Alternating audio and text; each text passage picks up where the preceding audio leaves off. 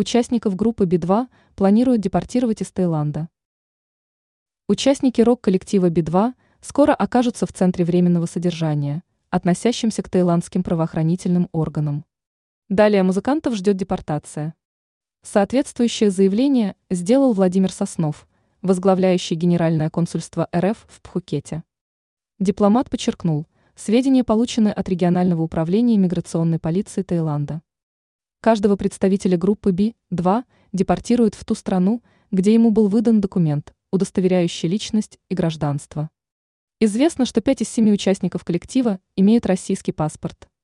Еще два члена группы въехали в Таиланд по паспортам Израиля и Австралии.